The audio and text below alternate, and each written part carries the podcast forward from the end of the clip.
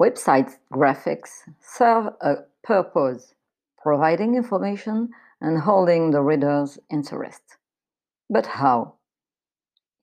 Here are four tips. Number one, use soft colors and the same calligraphy.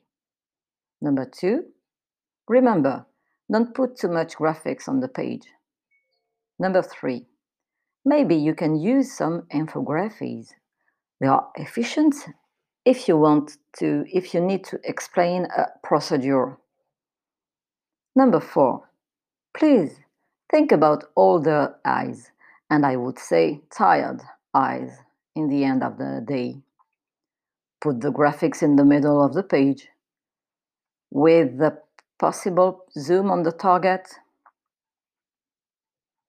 Thank you for listening. Bye bye.